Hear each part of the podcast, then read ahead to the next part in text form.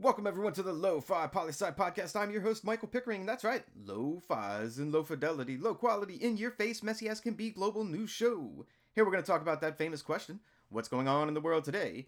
It's Tuesday, Lo-Fi Nation, and you know what that means. It's time for Tuesday's Top 10 list. Every Tuesday, we look at global indicators and surveys to see what countries hold the top 10 rankings in particular categories. We cover things like GDP, GDP per capita, HDI, Gini, largest populations, largest countries by size, happiest countries, and many, many more. And if you're unsure what some of those things are, no worries, Lo-Fi Nation. We'll cover what each of them mean before we jump into the list.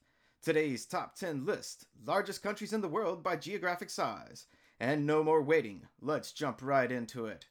And starting off our list at number 10 is Algeria in North Africa. Number 9, Kazakhstan and Central Asia. Number 8, Argentina and South America. Number 7, India and Central and South Asia. Number 6, Australia. You know it, that big island country continent in the Southeast Pacific Ocean.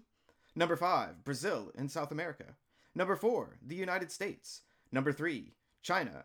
Number 2, Canada. And coming in at number 1 for the largest country in the world is Russia! Yeah, that's right. Congratulations to all of our top 10 largest countries in the world for likely stealing a lot of other people's land to make it your own. No, but really, lo fi listeners, why do we even bother looking at a list such as largest countries by size? What difference could this make for anything dealing with poli sci? And that, lo fi nation, is the question for today. So, what does it mean to us in poli sci when a country is massive in size? Well, first off, it means they likely have great biodiversity within their borders, meaning resources. Lots and lots of different types of resources available to them. Secondly, it means they likely have a lot of people living in the country. And put two and two together, and you get the potential for great economic prosperity.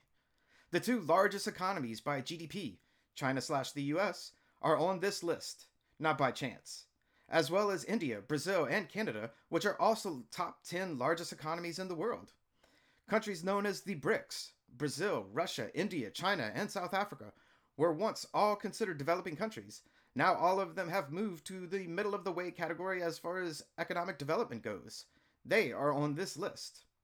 Access to resources in a large geographic area provides the potential for vast economic development in a country.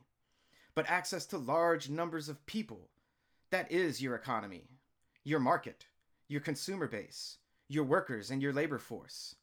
As far as the power of a country goes, the people are power.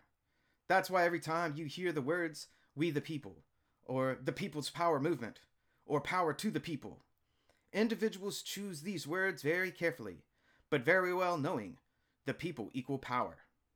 So, why do we bother with a list about the geographic size of countries in a poli podcast? Because it's directly related to power. And because we know how much power a country has directly influences how the world works today. And that's this Tuesday's Top 10 list.